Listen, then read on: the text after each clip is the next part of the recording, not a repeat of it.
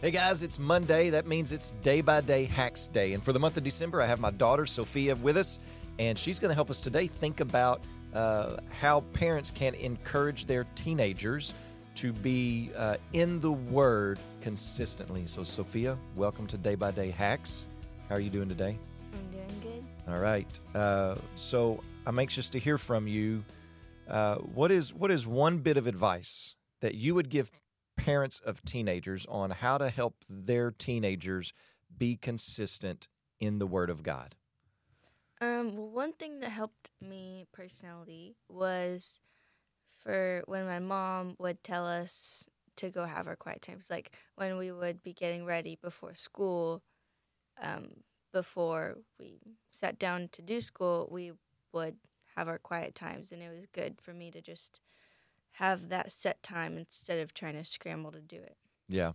So so what you're saying is mom is the one that kind of determined when that time would be, right? And she would say, "All right, everybody go to your room and grab your Bibles and spend some time in the word."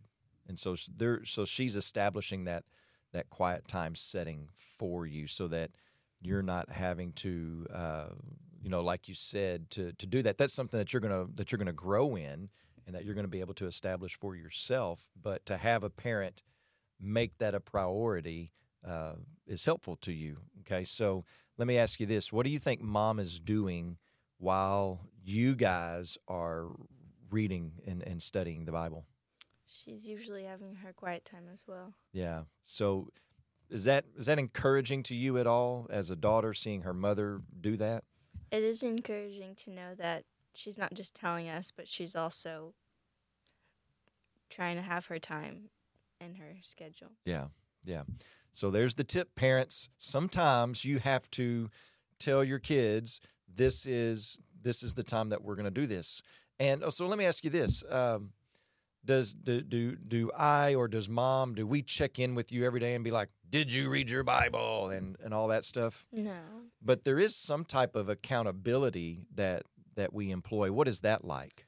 Um, well, usually you just kind of, not always, but sometimes you'll ask, What are you reading through? or How's your study going? And that helped me to know, or that helped me to be accountable and to make sure that I was actually reading instead of just maybe not. Right. Yeah. So it's like if you don't read, it's not something you're going to get punished for. Right. But it is something that we want to know that is taking place in y'all's life. Okay.